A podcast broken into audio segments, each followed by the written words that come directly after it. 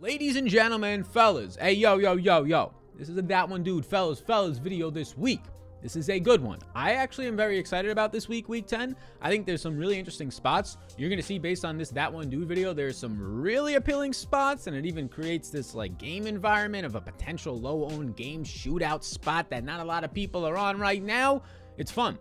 I like this. This is my favorite That One Dude video of the week because I was going through it. I was doing some research, a little more than I usually do. Had an extra couple hours this morning, chilling out, relaxing, maxing all cool, diving deep on these five players we're about to talk about, right? We're diving deep on a tight end, the running back, and three receivers. One of those receivers is a 1% to 2% on flyer. And I'm like, damn, I'm falling in love with these fellas. Not really. Like, I'm not in real life saying, hey, yo, my girlfriend, hey, yo, Morgo, it, it's over between us. I'm going to go date you're about to see who some of these players in this video. I'm not, not, not, not, not that, not that, not that. Falling in love with them in terms of DFS purposes. You know what I mean. So, beautiful people, the lady, the fella out there, the subscribe button pops up. Two seconds of your time. Let your shoulders lean. Let your shoulders lean. Crack your knuckles a little bit. Snap your neck back and hit the subscribe button. And with that, let's slide on into the first person we're talking about today. We're looking at leverage plays, people. We're looking at leverage plays that are around 5% or lower owned. Ideally, 5% or lower owned. Maybe one of the guys we talk about today, we're going to cheat. He's still going to be single digits, be like 7 or 8% ownership as of this recording.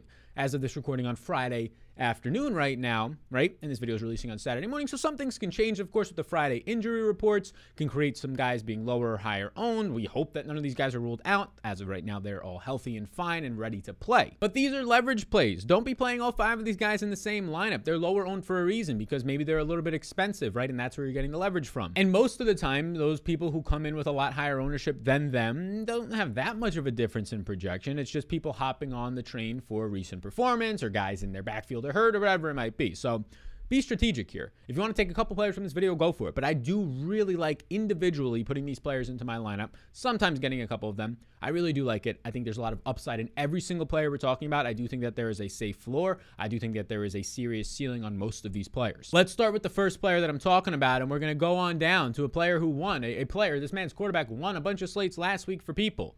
Unfortunately, I didn't have a ton of him. I ended up with like 7% of Mr. Justin Herbert. Not enough. Around the field, but not enough. Not enough to get the job done in a wacky week nine. Now in week 10, his wide receiver Mike Williams at 6600. We see this massive price discount, so the price is coming down, and Mike Williams right now is only coming in with 5% projected ownership, even though, even though I have him for 16.4 fantasy points with a price discount. Meaning to me, he's a solid play. And then you start to look at some things. He has a 28 and a half team implied total. That is good. So that's very good. He faces a Minnesota secondary that allows currently the seventh most passing yards per game at 187 to the wide receiver position. Well, that's a check, right? That's a check. This should be a good game environment as Minnesota has a 25 team total, three point underdogs, should be able to propel a shootout in this matchup. And now let's just look at what Mike Williams has been doing, right? In, in week six, we saw that Cleveland game. He pops off, low ownership, 30 plus points, hoping for that this week as well. You know what I'm saying, right? But he pops off eight catches, 16 targets, a buck 65 and two touchdowns in what is likely going to be the game of the year between the Chargers and the Cleveland Browns. And then you get to see that he comes out of that game and oh no, he actually sustained an injury. An injury either in that game or in practice. And he comes out in week seven and he plays limited snaps. He only, only runs 15 routes instead of his 32 on average on the year, right? He plays plays 38% of the snaps. So week seven, yeah, he only scores like four points. Throw it out though. He was clearly playing with this knee injury. Now week eight comes around and he still says in a, in a, in a quote on Friday, he was limited in all week in practice. He still says, yeah, this knee injury is bothering me. So you're still seeing him week eight deal with an injury, which not a lot of people are reporting at this point. He plays 80% of the snaps, and Bill Belichick clearly tried to take him away. If you watch that game with New England, they said, who is going to beat us? We'll let we'll let Keenan Allen have eight, nine, ten catches in a game. We'll let him do the underneath stuff. We are taking away Mike Williams, the man who basically for the first month of the season was making it so the Chargers looked unstoppable on offense. So in week eight, you have Mike Williams still dealing with this knee injury, and he's clearly being the target of Bill Belichick, who takes whoever he wants to out of the game.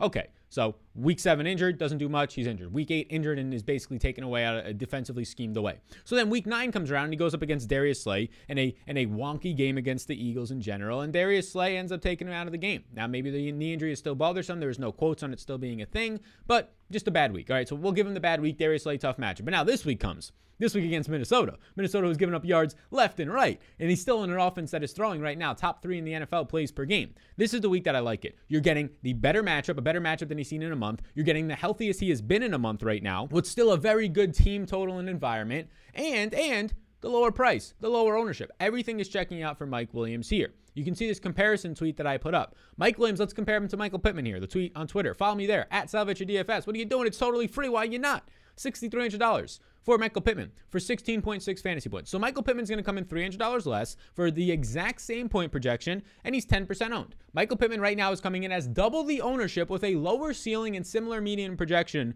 than Mike Williams, with a worse quarterback throwing him the ball. This is a great leverage spot. This is what we're talking about. If you have one spot left in your lineup and you have the extra money to get to a Mike Williams or you can pay down more defense and get to Mike Williams, I would prefer Mike Williams over Michael Pittman right now in your lineups, especially, especially if you need some sort of ceiling player in those lineups. So, that is the comparison tweet. I do have a prop on Mike Williams. The props compared to underdog and prize picks, depending on where you can find the best props, the better prop here is going to be on prize picks over 58 and a half receiving yards for Mike Williams. I have Mike Williams in the 70s in receiving yards for this game, so I'm talking like 15 yards over this number that they're giving us right now. This number is taking into account the past couple of weeks where he has literally been injured.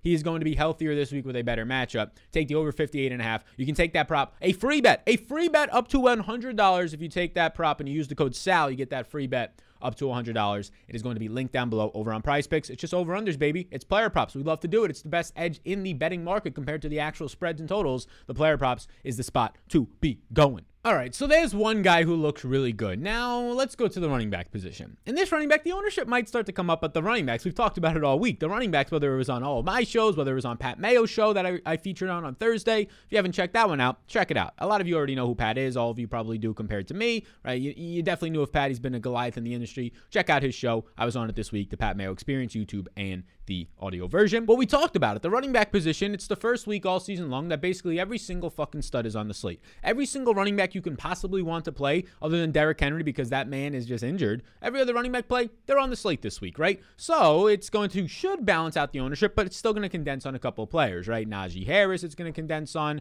It's going to condense on some other players. Zeke Elliott, it's going to condense on. Austin Ekeler, it's going to condense on, right? But a player right now that it's not condensing on, and I think it might be for the flat price principle of being eight thousand dollars flat. People don't think they're getting the discount like the nine ninety nine sales, right? That's why they do the ninety nine cents, the eight ninety five, right? It's not nine dollars, it's in the eight dollar range. So people are going to go to Austin Ekeler at seventy nine hundred $1,900 because, oh, I'm getting a discount on him. He's in the 7K range. Whereas Dalvin Cook at $8,000 flat, projecting out to, for 20.5 fantasy points, basically a top three projected player on the entire slate for me at just 7% ownership. Maybe it's part of this news that's all murky. He is as I record this, more than likely playing this week. There's some murky news out there. That'll hash itself out over the next couple weeks and months, I'm sure. But Dalvin Cook comes into this matchup with a positive 33 run blocking advantage against the Chargers, who give up the most rushing yards per game because they want to. Their head coach has literally come out and said it is more efficient for us to let the other team run the ball on us, right? And because Running plays are not as efficient. You don't see as much. The yards per carry is nowhere near as high as the yards per catch for a receiver, right? Yards per catch for receivers are around 10 to 15 yards. Yards per carry for running backs are around 3 to 5 yards, right? He says it's way more efficient for us to let you run the ball on us to an extent, right? You have to obviously be able to stop them when you're actually initiating contact. But they're giving up the most rushing yards per game. Their actual run defense is actually not even good anyways at 29th uh, in the NFL. So now you have Dalvin Cook, a man who's seeing 24.6 opportunities per game, second in the NFL, only behind Najee Harris, coming into this game with a fantastic matchup. Sure, he's a three point underdog, but I don't really care because his team's implied for 25 points. So it's still a really good environment for him. In five, in five full games this season, Dalvin Cook has scored because he left one game early. 20 fantasy points, 20 fantasy points, 25 fantasy points, eight. That's a stinker. And 18 fantasy points. 18.2 fantasy points per game for this man. Number three in opportunity share in the NFL. Dalvin Cook looks great. And let's compare him to some players right now. Jonathan Taylor is $100 more for Dalvin Cook right? He's 8,100. And you see Jonathan Taylor, for me, projecting out for less points. 0.7 less points. Jonathan Taylor, 15% on, double the ownership. That's my tweet you can see. Also, Austin Ekeler, we talked about him, 7,900. Oh, the massive discount of $100, but the massive discount because he's in the 7K range. I have Austin Ekeler projecting out nicely for 20.2 points. I still have Dalvin Cook for more, barely. We can just call it equal. Austin Ekeler right now, 16% ownership. So, Dalvin Cook right now is coming in low owned. I don't know why. I think it's because people are just jumping to these other names around him. Maybe that'll change over the next day or so. If people watch this video, things like that. Hopefully, not too much for us sakes in terms of getting a lower owned player. Now, these guys are in the same game. So if you wanted to skinny stack some leverage, you skinny stack Mike Williams with Dalvin Cook, right? You don't have to play the whole stack, just play those two guys you're going to get a lot of upside, a lot of leverage in your lineup, in my opinion. I currently have from Underdog now. Underdog does the combination, uh, Prize Picks doesn't do it, combination of receiving and rushing yards. I currently have Dalvin Cook for over 114 and a half total yards in this game. Again, he's facing the team that gives up the most rushing yards per game, and this is a running back who is going to see somewhere around two or three receptions in most games. Dalvin Cook, I currently have for 127 total yards. We take that over and we smash it on Underdog. Again, code SAL gets you a free bet up to $100, whether you're talking about Underdog for this prop or the previous prop on Mike Williams on prize picks. Use the code SAL. You get the dollar Ruskies everywhere, right? They said at first that will give them a free bet up to $50. I said, no, I want the triple digits. The triple digits, baby. Give these people what they want. The free dollar Ruskies, the free bets. Code SAL. Take advantage of it on both sites. So let's slide on a late night right back into a wide receiver who's currently coming in with here's a hand, here's a hand, here's a hand. Five. Count them 5% ownership. It's not one, not two, not three, not four. We would like it to be lower. 5% ownership. And I'm sorry, fellas, but it's the exact same game environment. This Minnesota Vikings Chargers game, yeah, Keenan Allen will pick up ownership. Yeah, Austin Ekeler will pick up ownership, so people might think it's a chalky game environment. There is so many low owned, amazing leverage, high ceiling plays in this game. I mean, when a game has a 52 or 53 team total, usually it's going to be high owned. As of right now, it's like Keenan Allen, somewhat Herbert, and Austin Ekeler are the only guys owned in this game. Justin Jefferson was in this video last week. What does Justin Jefferson do? Oh, he goes out there, he scores 18 fantasy points like it's nothing in a game where he sees actually low volume. I have Justin Jefferson 7700 $100, right? Everybody does. I have him for 17.8 fantasy points at 5% ownership. Now, here's the thing with Justin Jefferson this week. His offensive coordinator has already come out and said we need to get Justin Jefferson more targets. Justin Jefferson is averaging eight targets per game. Yeah, I think you need to get, in my opinion, a top five receiver in the NFL already. I think you need to get that man more targets because on five targets last week, he's going for nearly 20 fantasy points. Get the man more targets. Stop wasting your time with Tyler Conklin targets and KJ Osborn targets and start getting them more to Justin Jefferson. So Justin Jefferson has a 25 team implied total as a slight underdog, which is going to lead to more shootout opportunities. Now, he has a matchup against the Chargers, who are number 12 in coverage so far this year, a decent secondary, but they're banged up. You had Michael Davis and Asante Samuel Jr. missing practices, missing games, missing time. We'll see what their status is heading into this week. Even if those guys are healthy, I'm not concerned with Justin Jefferson in a matchup against them. Chris Harris at one point was fantastic, kind of changed the way we, we played the game of football with slot cornerbacks actually being elite, like the first real elite slot cornerback. But at this point in his career, he's fine. He's he's not above average. I'd say he's about average as a cornerback, at least this year. So as a collective unit, they play pretty well together, right? They don't have one absolutely terrible cornerback, which makes them a pretty average uh, secondary because they don't have one absolutely amazing quarterback. They have three cornerbacks that are pretty much league average, solid. You can't say anything too great about them, too bad about them. That's how it goes. I can say a lot of really good fucking things about Justin Jefferson, and oh yeah, he can get open against any of them. The rookie Asante Samuel Jr., Michael Davis, Chris Harris, whoever's out there, he can get open against any of them. He's also number five for some metrics here. Number five in 20 plus yard deep targets this year. Number seven in red zone targets. So those are the money targets, right? The money targets, the red zone and the deep targets. Those are the money targets for this man. Everything looks good for him. Who do we compare him to? You can compare him to a couple of guys. Let's look at Stefon Diggs. Stefon Diggs, whose target uh, catchable target rate is outside the top 70 in the NFL. He a third of his catches are not catchable this year. A third of his targets are not catchable. Josh Allen and him just not hooking up. The cover two defenses are, are getting the best of them. Josh Allen just being a little bit more inaccurate, obviously coming down from last year, just natural regression. But I currently have right now Stefon Diggs for 17.5 fantasy points at 7,500. So he's a little cheaper and he's projecting out for basically the same fantasy points. But he's $200 cheaper. It's not that much. His ownership is right now 14%. So Stefon Diggs is coming in two to three times as more owned just because he's like $200 cheaper. And obviously, he's going to be in the Bill stacks. And the Bill stacks will be higher owned than the Minnesota stacks, right? So that's another reason that it's going to go there. And I understand that, but it's still not worth a two to three times as much ownership. AJ Brown could be another comparison. AJ Brown is $100 more this week than Justin Jefferson. Same exact fantasy points for me. I have him at 17.2 fantasy points. AJ Brown currently coming in at 10 to 12% owned, double the ownership of Justin Jefferson. Makes no sense to me. Justin Jefferson every single week seems to be a leverage play. Take advantage of it. I currently have Justin Jefferson over 72 and a half yards on prize picks. My Justin Jefferson number is 86.3 in terms of my projection, so almost 10 yards over that. We smashed the over. You can combine it with the Mike Williams one in the exact same game. You can skinny stack them. It looks great. Use the code SAL. Take the over Justin Jefferson 72 and a half receiving yards this week over on prize picks. Smash that one and smash the fucking dollar Ruskies, people. So now, the part of the program, the 1% to 2% on flyer. Normally we like to find him at 1%. Sometimes it's a 2% guy. Maybe he'll end up being 1%. So we go in that range, somewhere between 1 and 2% owned. And then we'll talk about a tight end to close the show up. So as you're right here right now, uh, hit that like button. It just came right across the screen. You see that? Hey, hit that like button. We edited that bad boy in. And if, and if I forgot to edit it in, it'll be even funnier. It's supposed to come out right here. Hopefully it did. But hey, hit the like button. Hopefully you're having a lovely day, lovely start to your weekend, lovely start to your Saturday. Enjoy your time, whether it's with your family, yourself, your significant other. Spend time with the people that make you happy and don't spend time with the people who don't. There's your words of wisdom for today's show. Now back to the the episode. So the 1 to 2% on flyer play this week, he's actually on the opposite of the Steph Diggs, right? He plays for the Bills. He's on the opposite of that game environment on the New York Jets. And this guy, I thought he was going to be higher owned this week. He's $4,800, and his name is Jamison Crowder. I currently have him projecting out for 2% ownership. Maybe he comes in at 3%. Maybe he comes in at 4%, and he won't be the 1% to 2% on flyer. I think he stays pretty low owned, uh, especially because Elijah Moore got some hype last week. Corey Davis might return this week. It's the Jets in general. Nobody wants to fucking play them. But Denzel Mims is not going to play. He's on the COVID list. Corey Davis is expected to play, but either way, the starting slot receiver for this team, oh, yeah, is Jamison Crowder. And quietly, very quietly, the Bills surrendered the third most passing yards per game to the middle of the field. So Elijah Moore on the outside, Corey Davis or Keelan Cole on the outside. Yeah, sorry, guy in the middle of the field, Jamison Crowder, is going to be the beneficiary of that. So the Jets have an 18 implied team total. That sucks, but they're going to be playing from behind as two touchdown underdogs. And oh, yeah, because of that, because they stink, the Jets throw the six most times per game this year. So that's going to help the wide receivers, which last time I checked, Jamison Crowder is a wide receiver. Beautiful. And Jamison Crowder has played in five games this year due to injury, missed a couple of games. He's seen six plus targets in every single game. He's currently averaging 7.4 targets per game, and in half of his games this year, he has at least seven targets, right? In three out of his five games, he has at least seven targets. So, what does he do the first full game that he plays in most of that game, right? Zach Wilson getting hurt early with Mr. Mike White. Well, he has eight catches, 84 yards on nine targets, a team leading high target share that game. So that's good to see. Mike White is the name the starter this week. Mike White, who relied on checkdowns and his average depth of target that week where he throws for 400 yards, average depth of target last in the NFL at 5.4. So Mike White is going to rely on running backs and he's going to rely on his slot receiver Jamison Crowder this week. I think Jamison Crowder is a great option, not only as a $4,800 leverage play, but because of the fact that the Bills stacks are going to be highly owned. I think they look good yet again. And if the Bills are going to be highly owned, I want a run back option, or at least I want to try and get one if there's a viable one. And Crowder's looking like that one that I can identify, that you now can understand. Maybe you identified it before this, but he's only 1% to 2% owned, so most people aren't identifying it. I'm going to take Jamison Crowder this week. I'm going to feel really good about that. I have Jamison Crowder right now at $4,800 for 12.8 fantasy points, a decent projection at 2% ownership. A comparison would be a man on the other side of this game in Cole Beasley. Cole Beasley had for 13.5 fantasy points, so not even a point more than Jamison Crowder. He is more expensive, and he's coming in for 12% ownership. So Cole Beasley is going to be like five to six times as highly owned as Jamison Crowder. I, I admit he has a way better quarterback. He has a way better team total. Those are the reasons why this is propelling upwards. It's an easier stack to get him into.